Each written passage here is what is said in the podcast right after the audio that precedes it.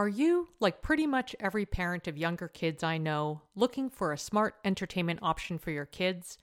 Designed for kids ages 6 and up, Mysteries About True Histories, also known as Math, How Smart Is That? is a weekly podcast full of time travel, puzzles, hidden equations, history, and humor. And while kids will enjoy the stories anchored around characters like troublesome trolls, pirate queens, and mysterious aunts, adults can benefit too. I admittedly delighted in learning a thing or two about Pythagoras and triangles in one episode. Every episode follows two best friends, Max and Molly, who work together to solve riddles and math equations during their time traveling adventures. The series explores themes like the stories behind math, critical thinking, code breaking, pattern solving, and more, all weaving humor in with education to make learning fun.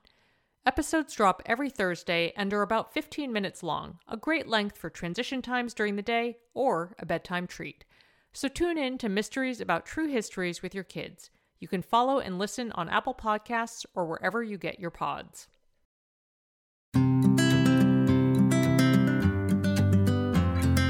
Welcome to Edit Your Life, a podcast to help you edit the unnecessary from your life so you have more room to enjoy the awesome.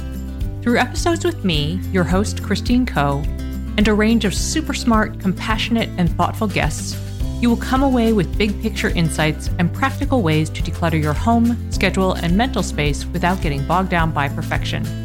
I have always believed that small moments and actions matter tremendously. My goal is to help you find agency and space in your life through doable baby steps that will leave you feeling accomplished instead of overwhelmed. Hello, friends. Our guest today is Kristen Chase, fellow longtime digital parenting writer since 2005. You may know her from Cool Mom Picks or her former parenting blog, Motherhood Uncensored. She's the co host of the award winning podcast Spawned with Kristen and Liz, a prolific freelance writer, author, and mom of four. Kristen's debut novel, A Thousand Miles to Graceland, releases next week, and I am thrilled for you all to get to know her today. Welcome, Kristen. Christine, thank you so much for having me. I'm excited to talk about this. I am so excited about the angle we're having on this conversation. I'm just excited to talk to you as we discussed briefly before going live live. Um, it's just been a while since we've been able to connect directly with our voices in each other's ears. So this is just a treat for me. It's a little bit of self care, actually.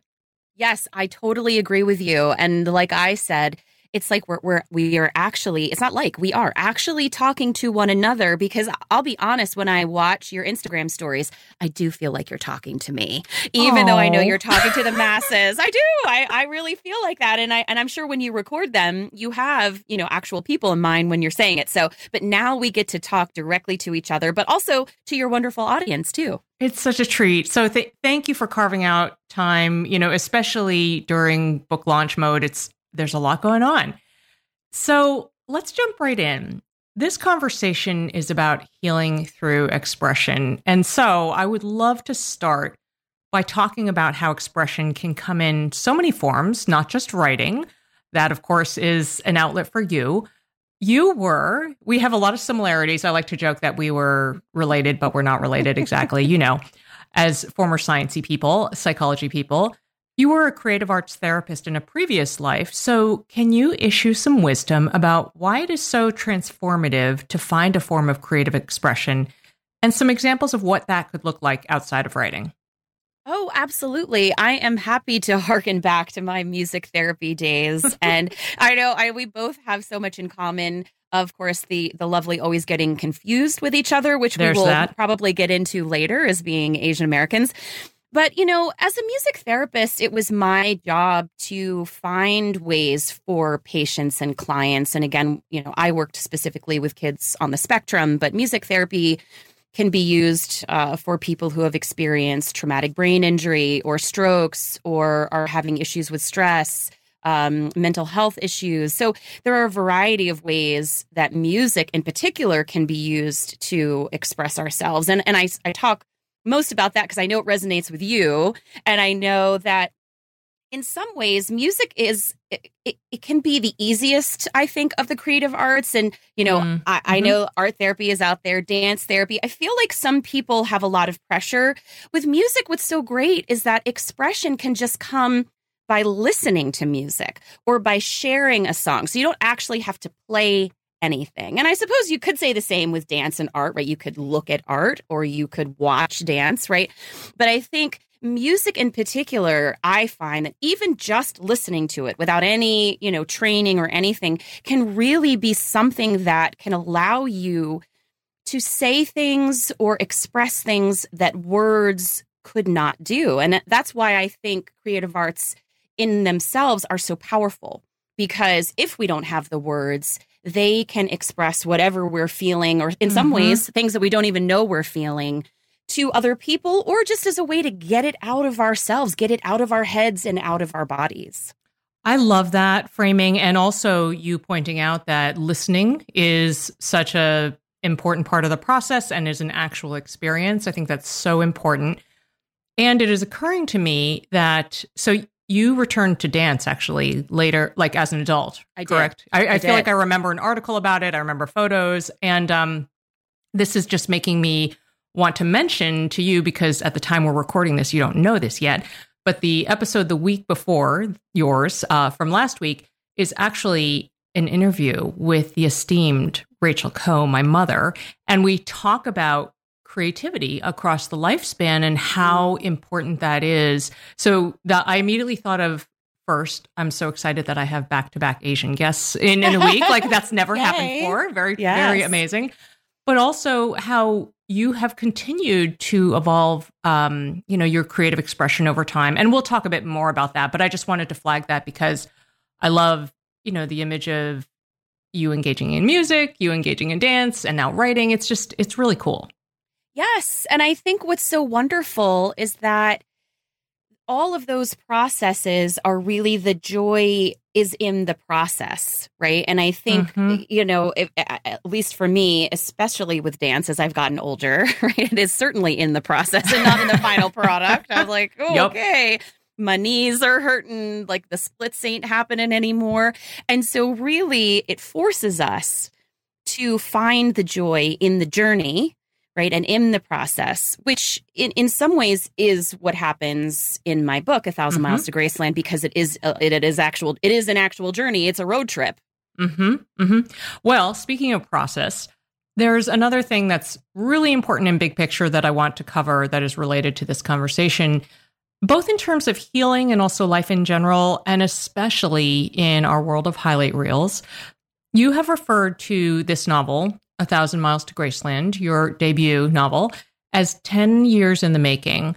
So, can you broadly walk us through the arc of that 10 years, you know, really high level, but specifically, uh, I'm curious about if there were key barriers, logistical, emotional, what have you, that came up during the process and how you got through them.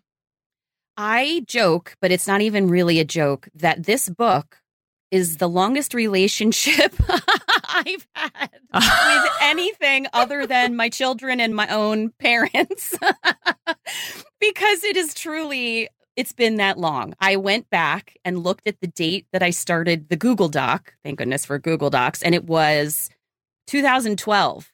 And wow. I actually think it, that may have been that may have been like a second iteration, right? Like I may have started it in notes or some other, you know, the file system and then brought right. it over to Google Docs. So I started this originally with the idea of my character, Laura Lynn, who is the mother of my protagonist, Grace Johnson. So Laura Lynn is this Chinese American woman, and she's from El Paso, Texas. And excuse my te- my terrible Southern attempt at a Southern accent. And she's obsessed with Elvis and she wears crazy wigs and um, like leopard print and sequins and she is just everything that embodies the word of calling someone a character. And she is who i came up with first. And then very quickly thereafter it was this idea of going on a road trip to see graceland and that being the catalyst for healing a relationship really. That was like mm. what it was all about. And and whether or not I was in the moment of my uh, of trying to figure out my own relationship with my own mother, which this is very much you know sort of a parallel experience for me a fraught relationship with my own mother, writing a book about a fraught relationship between a mother and a daughter. That's totally, there is synchronicity there. Mm-hmm. And so I started writing it. I am not, I was not, I still say it. I can't even believe I was just about to say I am not a fiction writer, Christine. Isn't that funny? we old narratives die hard. they do die hard. You know, I have traditionally written parenting essays mm-hmm. and I've written nonfiction.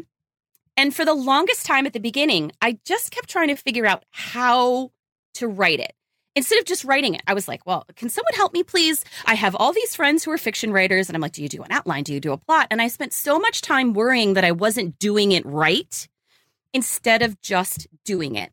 And so there came a point after, you know, rolling it around for like four or five years where I was just, I was, I did some life coaching and I was just like, I really want to finish this.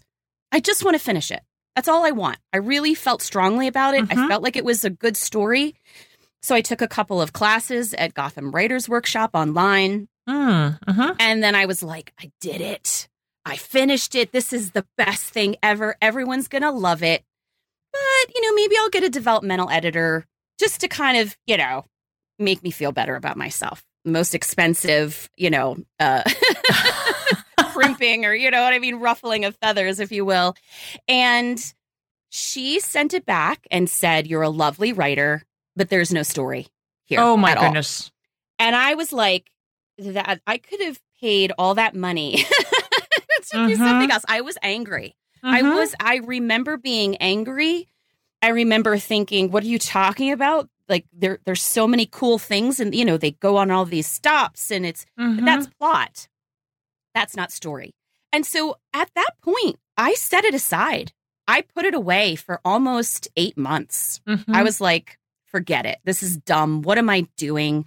And as I did that, that was the point where I started thinking about all of her suggestions, right? And it, and for folks who are like, who's a developmental editor? My developmental editor was someone who had worked in professional uh, at publishing houses, right? Had bought fiction and so really knew what would sell, right? That was her mm-hmm. job was to look at it and be like, here's how to make this marketable. So I really trusted her. She had a great reputation even though I was angry with her. And so over those eight months, I would kind of peek at it and I would be like, huh, therapy. Maybe she needs to go to therapy. That's a good idea. Mm-hmm. And then I was like, oh, well, maybe this needs to happen. Well, that's a good idea. And I, I realized very slowly that she knew what she was talking about.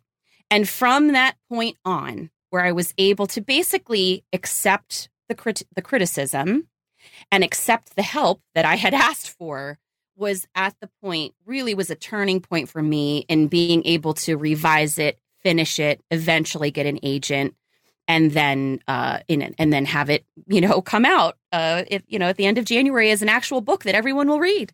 Wow, that's just amazing, and I think it's such a great example about how I don't know, criticism, especially if you're somebody who is, you know, performance oriented and and used to getting things like nailing it. like yes. the two of us kind yes. of are. Yes. It's really hard. And it's such a powerful moment of transformation when you can accept what's happening and then say, okay, there's something to this. Like I had a couple of terrible, well, at the time, I characterized them as terrible experiences with agents and I was really mad at them.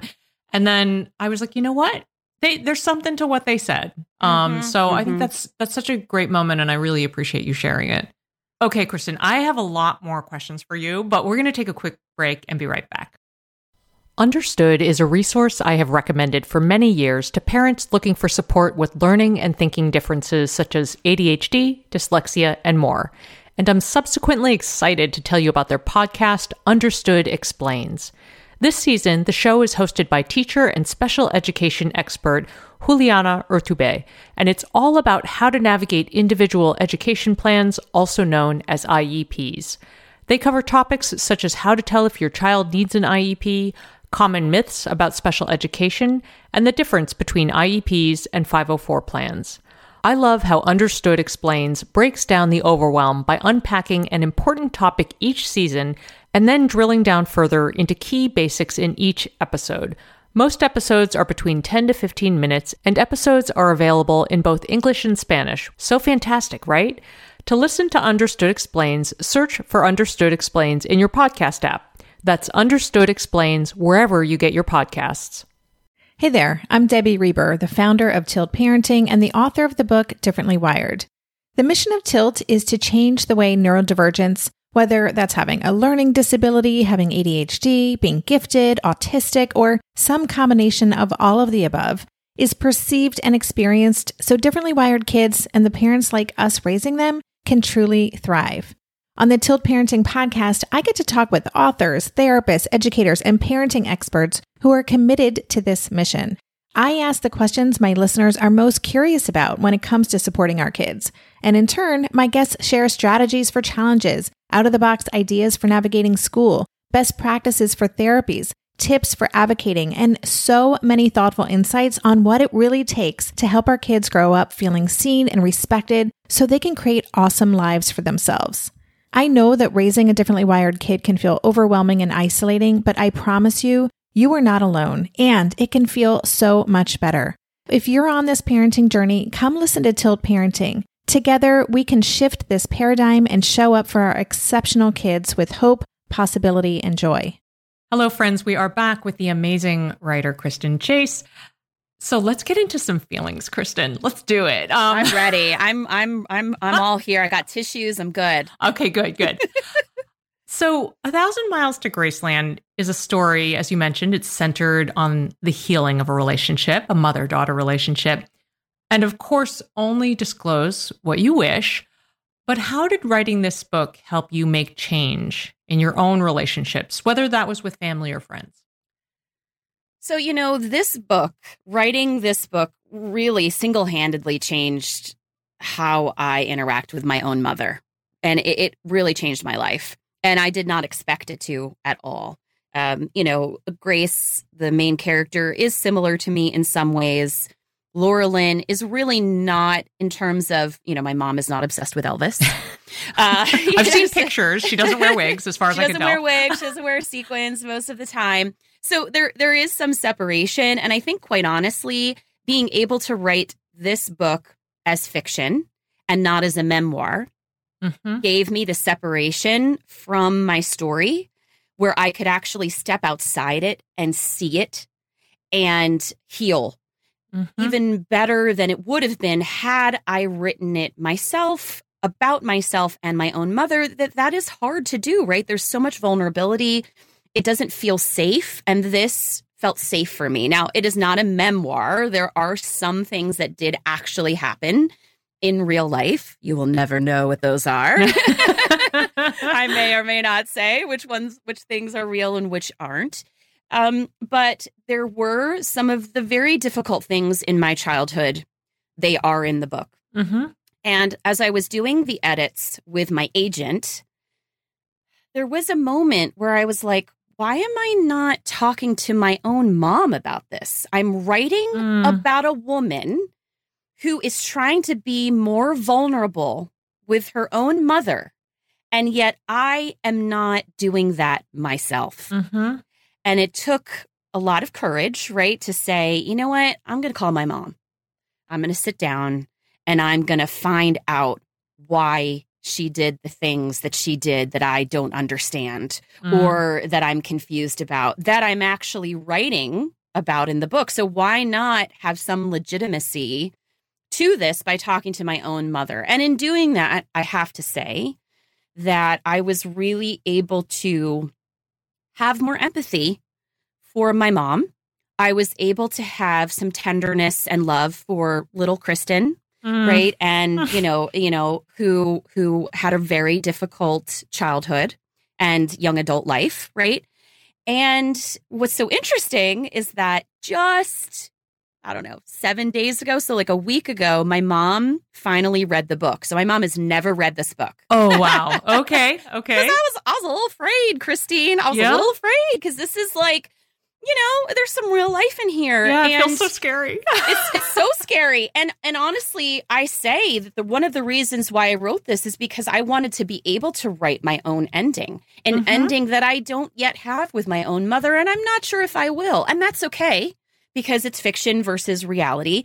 So, uh, you know, so anyway, I spoke with her and it was pretty amazing.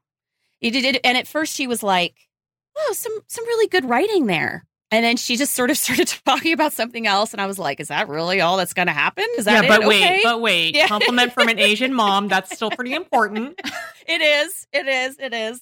And then she came back around. And you know what was interesting?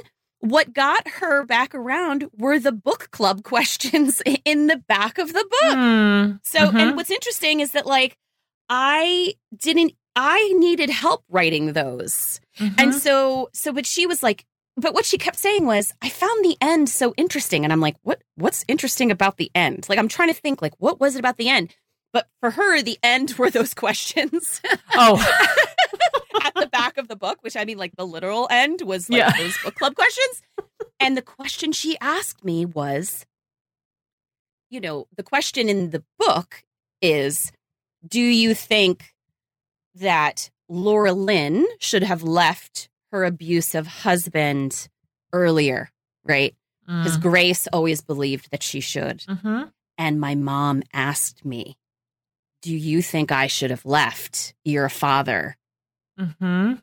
And I was like, Oh, I guess we are having this Here we are. We're doing it. Here we Yeah. are. We're doing it. Mhm. And, you know, I am so grateful that this book could be a catalyst for having this conversation that's, That's still incredible. painful, that's still not resolved, that may never be resolved. But it allowed me the opportunity to tell my mom Mhm. something that I think all parents want to hear, you know, at some point from their adult children, we hope is that, you know, I know it was hard for you.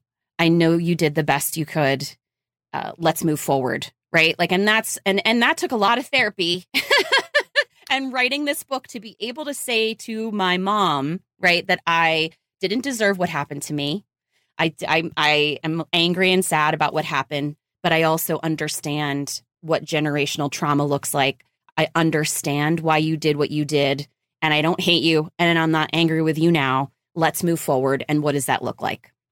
Yikes. Okay. I I only say yikes because I am kind of sticking my finger so listeners know what's happening on this end of the mic. I'm kind of sticking my finger in my eye to keep the keep for, keep it from leaking. Oh, Because I got a little yes. teary when you were saying that. I mean, yeah. it is so so powerful and incredible like how that healing can happen so many years after like i think it Mhm. it's so hopeful and it really makes me feel like let's not diminish the fact that some relationships will be irreparable. You know that Of that's course. just how it is sometimes. Hmm but if you have the opportunity and both parties are receptive like what a what a moment. It's incredible.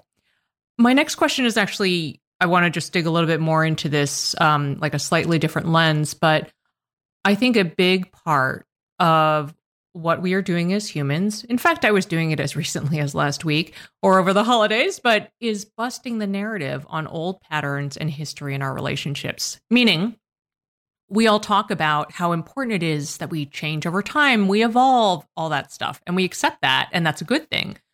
And so do the other people in our lives, which I think can be very difficult to remember when we're, for example, mired in frustration with people uh, because of old patterns in history. So tell me what writing this book, we've touched on it a bit here, but what did it teach you specifically about forgiveness and reconciliation, perhaps what you needed to let go of. Oh my goodness. So much. So, so much. You know, a friend of mine who is actually a creative arts therapist, she's an art therapist, talks a lot about compassionate detachment, which I think is in some ways another way of saying forgiveness, right? Mhm. Like it's not exactly the same, but I think that to me, the end goal in relationships that are fraught and difficult right? That I know that perhaps the other party may not be able to have the same insight or have the same understanding of the situation or even the same empathy for me as I have for them, right? But it's still important to me and I still want it to be a part of my life, right? It's it is being compassionate but also detached, which Mhm. just means that you love that person, you care about that person and you understand that they are giving all that they can give to you. yeah, And there is so much, I to say power, because sometimes I know power has such a, a weird connotation, right? but it that is so powerful, especially for those of us who have grown up in uh, abusive or neglectful or you know very challenging uh, childhoods or situations, or even if you've come out of a difficult relationship, right, as my character did in, in some ways, and I have in my own life, right? Forgiveness for me is a little tricky because I do often think, too, it's connotated with religion. Mm, um, and mm-hmm. I have a difficult relationship with religion. So for me, saying that uh, or focusing on compassionate detachment helps me and I think that that is something that I learned, you know, just from writing this and from talking with my mother and from being in therapy for a really, really, really long time. And I want to share something with you that as a former student of mine, okay, we, you know, you were, you were uh, in, in higher ed. I was in higher ed. This, you know, the synchronicities in our lives, Christine. It's ridiculous. We, it's, it's, ridiculous. Honestly, but, you know, so, so I was a graduate assistant in, in uh, in in uh, music therapy at Michigan State University, and I'm still in touch with some of my undergraduate students. Right, mm-hmm. and now they're in, they're in their 30s. I'm like, how did that happen? Mm-hmm. And we were trying to figure out the name of of a client of mine that I, when I moved out of the state, I passed on to her. And we were talking, and she was saying how you know she was being very kind, and and you know she said I'm someone who inspires her, but she said the phrase silencing the voices of our family is important work. And I just want to let that sit for a minute because mm-hmm. I think we, you know, you were you were kind of talking about that. We were talking about relationships and difficult relationships, and I think, and in in in particular, you were talking about old patterns. And I think so much of us, our old patterns, were developed perhaps from negative situations in our childhood and growing mm-hmm. up. And so that is so difficult, right? To silence those voices. But sometimes that's what we need to do. You know, my dad used to always call me a slob. He would call me a slob. He would. And like, I have teenagers, and like, I kind of think all teenagers are slobs. Mm-hmm. like, there are every now and then I run across one and I'm like, okay, you know, there's something about you. But for the most part, but I'll tell you what, I still hear that.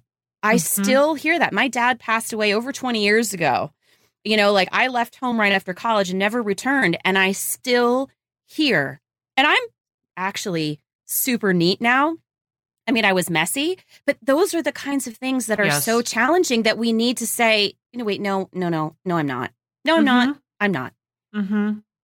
Yeah. I, in a moment of humility, I think that's just such an incredible point. And in a moment of humility, I will share that also I think that there's also the angle of, and this is far beyond the scope of I have more questions for you, so I will, I will try not to go too far down the rabbit hole, but that there's also the side of self-forgiveness and mm-hmm. you know um you know p- maybe sort of briefly pausing and choosing not to say something, you know, if you feel like you're going to say something defensive or unnecessarily caustic. This this is this would have been me like last week. so of course. I think it's yes. really it's it's humbling and powerful, all of this work. I guess that's what I'm saying. Mm-hmm. Mm-hmm.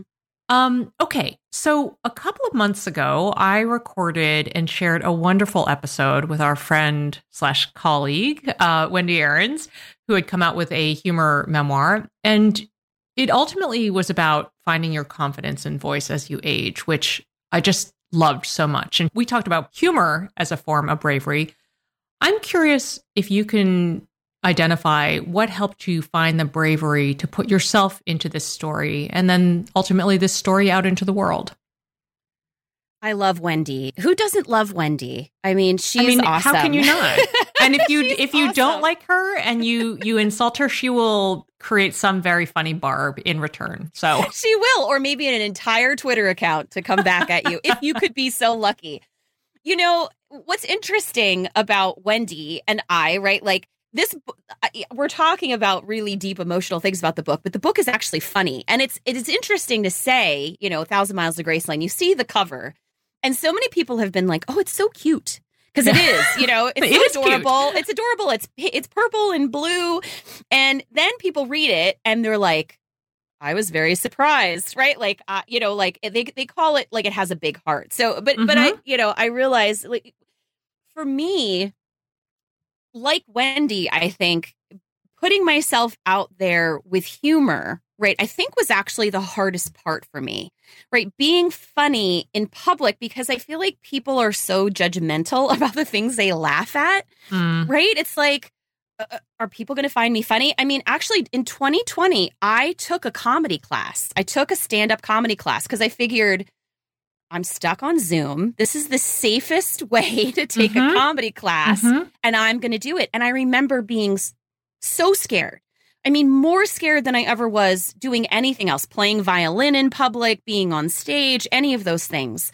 Because I think being funny, right, it, people have very strong feelings about it. I think people can have empathy for your difficult story where they can be like, oh, that's sad or that's difficult, right? But like when you put yourself out and you're like, I made a joke, mm-hmm. and then people don't laugh at it, I think that to me is is the most difficult and the most uncomfortable. And so just in terms of doing that, right, taking the comedy class, which then really informed the way that I wrote my character Grace, who's actually funny and sarcastic, right? Like there's there's such a great I'm not going to spoil it, but there's one of my favorite lines that she has at the end of the book that is I think one of the funniest things. Um, you know, so it's like you can make it through, you'll have tissues and then you will laugh. There will be times you laugh. Mm-hmm. But to me it was always just like, you know, people don't care as much as you think they do. You know, like, and that was what I told myself over and over again. Yeah. Just in they just don't. Like you think that they care so much about like what you're wearing and what you're saying and the jokes that you're making and the stories you're telling and like they really don't. They really don't. So is are you going to let what you think people are going to say or do right? And that's future tense because mm-hmm. then then we're like we are psychics which is you know hey awesome we can tell the future. You know i talk to my kids like that all the time. I'm like oh you know what's going to happen tomorrow? Mm-hmm. you know like kind of sarcastically but a really a way to sort of orient them to the fact that you only know what's going to happen right at this very second. And you only so know what you know. That's you only know what you know say. yeah. Right. You only know what you know so yeah. are you going to let that stop you from mm. potentially reaching people, from potentially doing something that could change your life because you think you know what someone else cares about?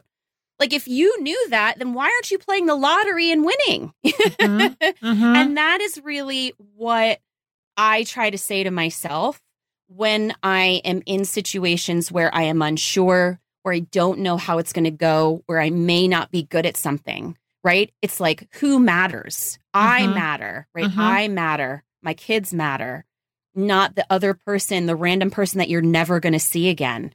They don't matter. Their yeah. opinion doesn't matter. You matter. That is just wonderful and beautiful and a great reminder to us all, Kristen. It's so good. It's so good.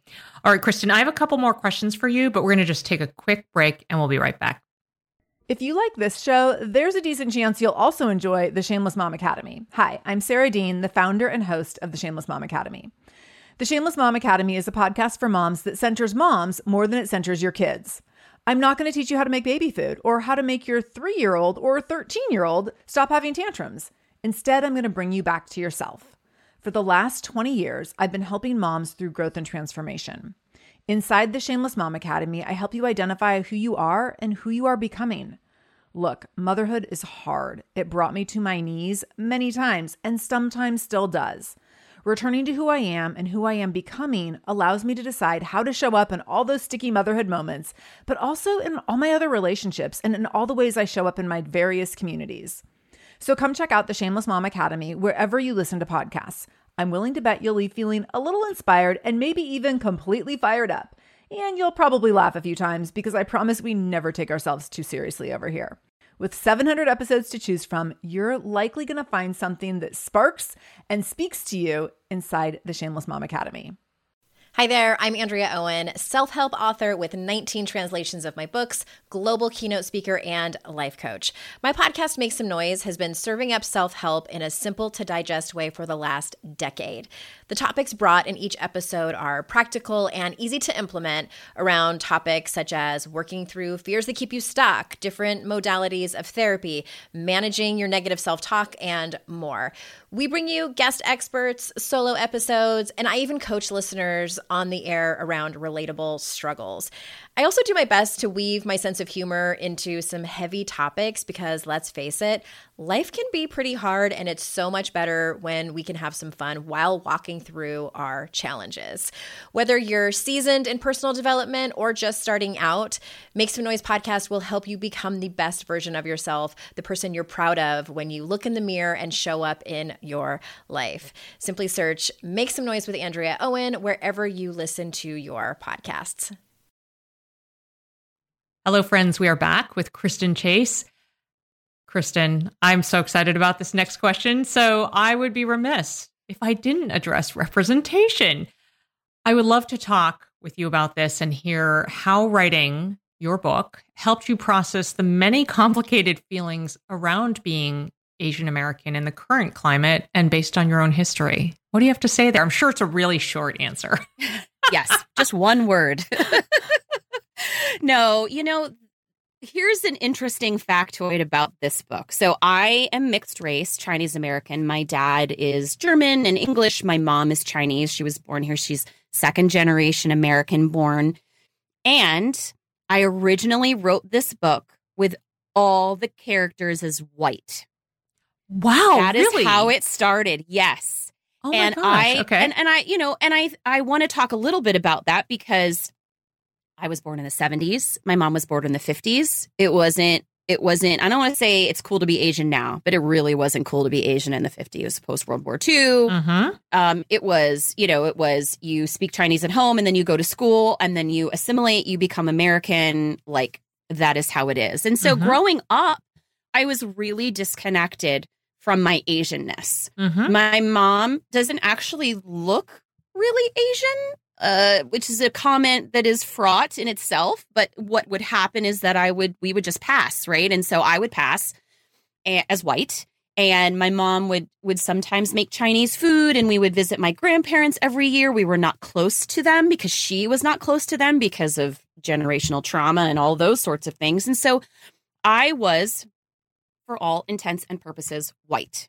Mhm. And it was a novelty. Asianness was a novelty. It was like, oh, she's so pretty. Oh, that's so cool. Like, but She's you're so tall. exotic. Yeah. So yeah, that, that's Okay. my favorite one. so when I started writing this book, I wrote them as I had seen the world and seen myself. And again, this was like 10 years ago. So I really Gosh, wasn't so as connected, yeah, to Mhm. my my Asianness. And it just never felt right. It never felt right. And actually, before I went to the developmental editor, I told her, I said, listen, I'm not going to do this now, but I want you to know that I think I'm going to change the characters and I'm going to make Grace like me. She's going to be mixed race. And I'm going to make Laura Lynn like my mom, who's Chinese American. And when I did that, let me tell you, the story came to life. Mm, It really mhm. did. Because when you read the story, right, it's kooky, it's fun. You know, Laura Lynn is wearing wigs and she's she's just full of life and doesn't give a crap, right? Like she's wonderful. But what you learn is how it was for her being married to a white um, army officer, Mhm. being Asian in the South, what it's like to look different, and how sh- how the Elvis obsession actually kind of protected her from the pain she was experiencing about being different. And so what happened was the Elvis obsession gave people something else to make fun of. Hmm. So she Mm-hmm. wasn't the weird Asian lady, she was the weird Elvis loving lady. Mhm. And I never had that when I wrote the story to begin with. That wasn't Mhm. there at all. And it would never have been there. And I think it's so important because it really brings up so much of what many Asians experience in this country, right? And I also believe that it brought up a lot of issues about also the challenges not so much in this book, I think, about being mixed race, but I have to say that even just in the last couple of weeks, I have been experiencing a bit of like an I don't want to say an identity crisis, right? It's like it's a identity crisis, but I was having a the the um the the very you should never do this ever. You should know better kristen because you've been on the internet for almost 20 years. Argument on social media. Awesome. like i usually don't but there was um a white person who posted something about uh potato chips that were i believe korean Mhm. and we asians like some funky flavors man Yeah. like we like give Little me kick. s- yeah, you know?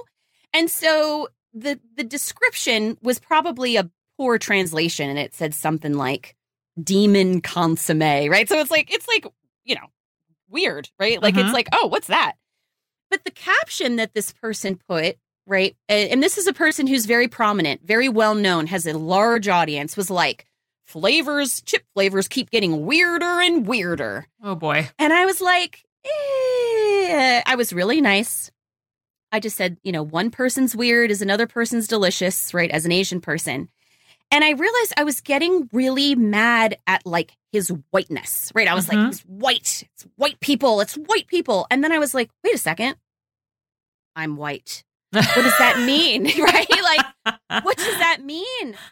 I, I am hating on a part of me, right? And Mhm. I have for the longest time really, you know, in the last, I would say, few years, writing this book in particular, been like super like Asian American audiences. Yes, I belong. Asian American Girl Club, wearing the shirts because I love them, because I've really immersed myself in Asian culture because I never got it. Mhm. But I'm telling you, last week when I was arguing about those potato chips, I had a moment of like, don't really belong. Mm. I don't belong with this guy, but I don't necessarily belong with all the people who have such strong ties to their Asian families, who make traditional meals or who have families or, or family members back in other countries. And, you know, this is like real time. Yeah. Yeah. this is real time happening. So, you know, I think any way that authors, you know, and I speak specifically here mixed race, but, you know, Asian American authors in particular, any opportunity for BIPOC authors to be able to tell our story and show what it looks like. And for me, it was so important for there to be, yes, there are going to be issues of race and culture and ethnicity when you when you have a Chinese American woman living in the South. That's going to happen. But guess what? It's also just like Asian people fall in love. they Yep. take road trips. Mhm. It's like we are doing regular things that everyone does, and it's so important for people to see that. And I just recently finished um, Everything I Never Told You, the Celeste Ng mhm. book Mhm. and that's a mixed race family and that is the first time other than in my own book where i have read a powerful story like a book actually not even a powerful story i'll take anything that represented a family with similar issues to my own Mhm. I and know, that i'm incredible? 46 i'm Mhm. 46 Mhm. so that to me was so important was like we are asian and we do things every day and we need people to see that it can Mhm. there can there are racial issues of course but also there's there is just everyday life things Yeah. Yeah. Wow. Okay, Kristen, I feel like uh, you know, this conversation could probably continue for another four or so hours, but I know we both need to get to other things today.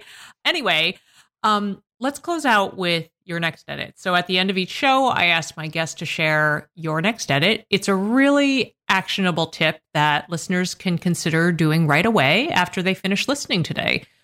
So, in the context of our conversation, I would be curious to hear what your next edit is for this episode.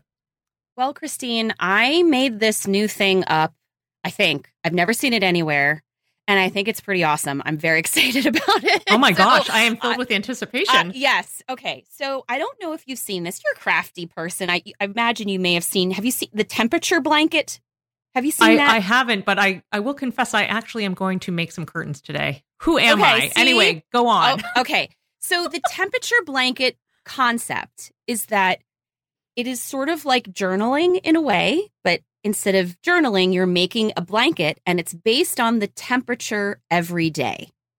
So you assign a color of yarn to the temperature. So if it's like over 100, it's red.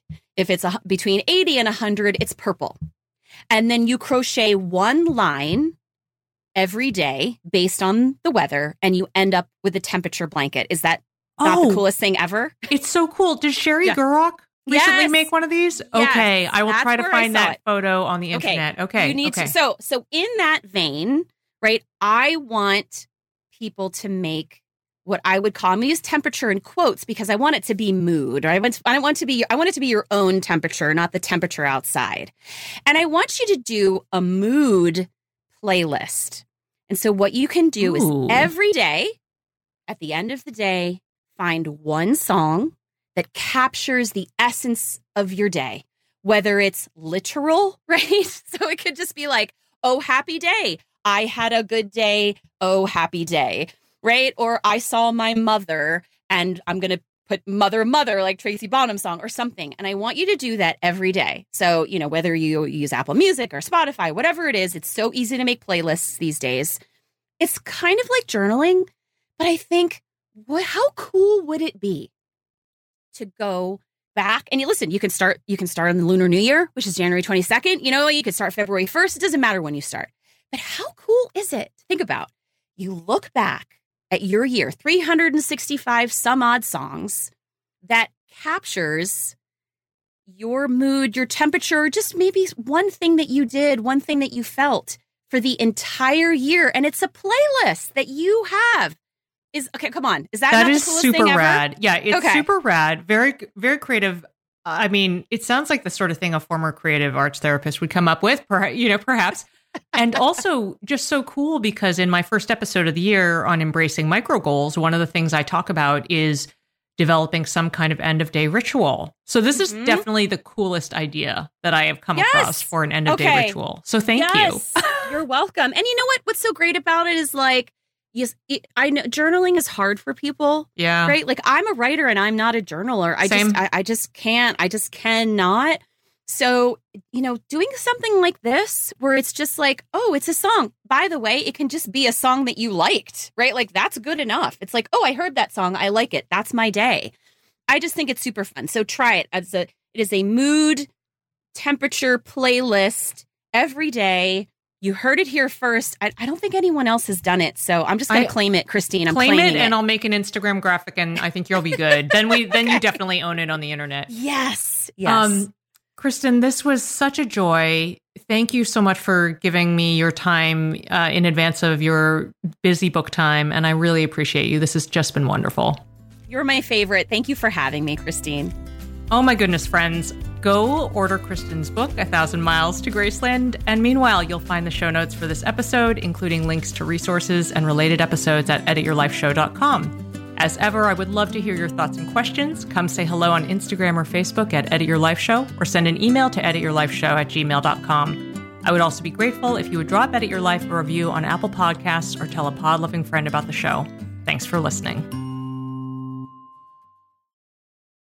Well, hey there, busy mama. Are you looking for ways to make your life easier, your home less chaotic, and at the same time add more joy to your life? My name is Deanna Yates, and I'm the host of Wannabe Clutter Free, a podcast all about letting go of the stuff we don't need in our lives so that we can focus on what truly matters. Don't worry, I'm not going to tell you to throw it all away or make you feel guilty about keeping something you love, no matter how many other people don't quite understand it but I will give you practical and, more importantly, actionable advice so that you can make progress right away. And you won't just hear it from me, there are amazing guests too. It's like having your bestie in your pocket telling you it's okay to let go of the things that are not serving you and your family in a totally non judgmental way. So join me over on the podcast where we can work on progress over perfection for those of us that want to be clutter free.